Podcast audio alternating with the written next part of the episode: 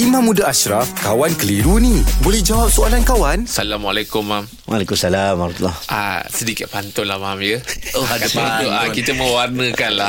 Sorry, meresing lah pagi ini. Ah, okey. Bermain layang-layang di waktu petang. Ah, yalah, angin kuat petang. Ah, boleh lari tepi jarang. Hai, mana datang arang ke bijak dia kalau malam main layang kat dapur orang ke? Tak, bukan. Kat situ ada orang tempat bakar sampah. Ha, ha. Macam tu betul lah.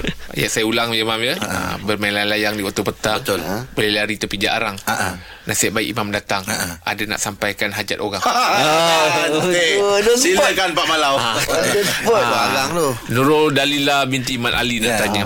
Apakah yang dimaksudkan aurat wanita dua tapak tangan? Mohon jelaskan. Oh, okey. Ha. Uh, saya walaupun soalan tu kita pun tengah apa dia nak tanya ni, uh, tapi saya faham sebab uh, ada benda-benda yang netizen bincang. Yeah. Ha, okey.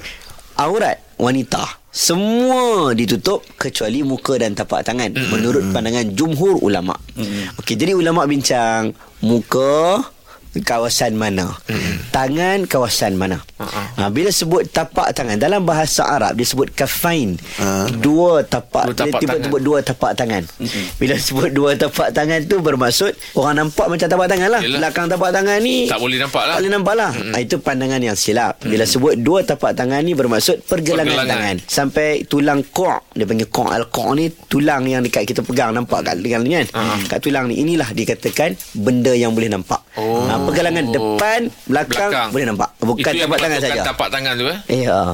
Terima kasih, Imam. Alhamdulillah, selesai satu kekeliruan. Anda pun mesti ada soalan kan? Hantarkan sebarang persoalan dan kekeliruan anda ke sina dot my sekarang. Kawan tanya, Ustaz jawab, dibawakan oleh Telekung Siti Khadijah. Serikan lebaran dengan Siti Khadijah dari tujuh belas Mei hingga sembilan Jun. Kombo menarik dengan penjimatan hingga seratus ringgit dan diskaun hingga tiga puluh peratus. Kunjungi butik S K atau layari siti khadijah dot com.